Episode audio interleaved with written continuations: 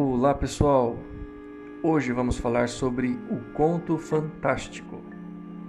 A palavra fantástico, em sua origem, é da mesma família de fantasia e fantasma.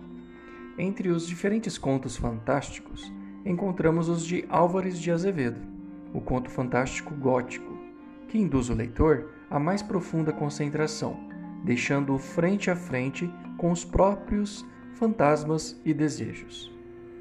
Manuel Antônio Álvares de Azevedo foi um escritor da segunda geração romântica, conhecida como ultrarromântica, byroniana ou mal do século. Autor da Noite na Taverna, Elíria dos Vinte Anos, dentre outras obras de igual relevância. Apesar de ter falecido muito jovem, aos 20 anos, seu legado é estudado e referenciado pela qualidade de sua escrita. Em sua obra Noite na Taverna, o autor elabora uma narrativa em sete episódios, entrelaçados por um enredo que se passa com um grupo de jovens em uma taverna. Reunidos, eles compartilham histórias trágicas com crimes hediondos, sempre envolvendo amores controversos. Todos os relatos envolvem relações delirantes, absurdas ou pouco reais.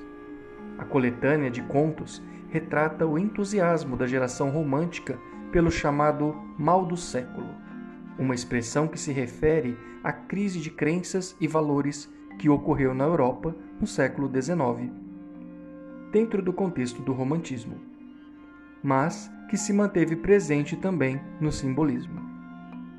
Por tratar-se de um sentimento de tédio, desilusão e melancolia, acabou desenvolvendo na literatura um gosto pelo mórbido e por personalidades autodestrutivas e decadentes. A seguir, você verá um trecho da coletânea de contos Noite na Taverna.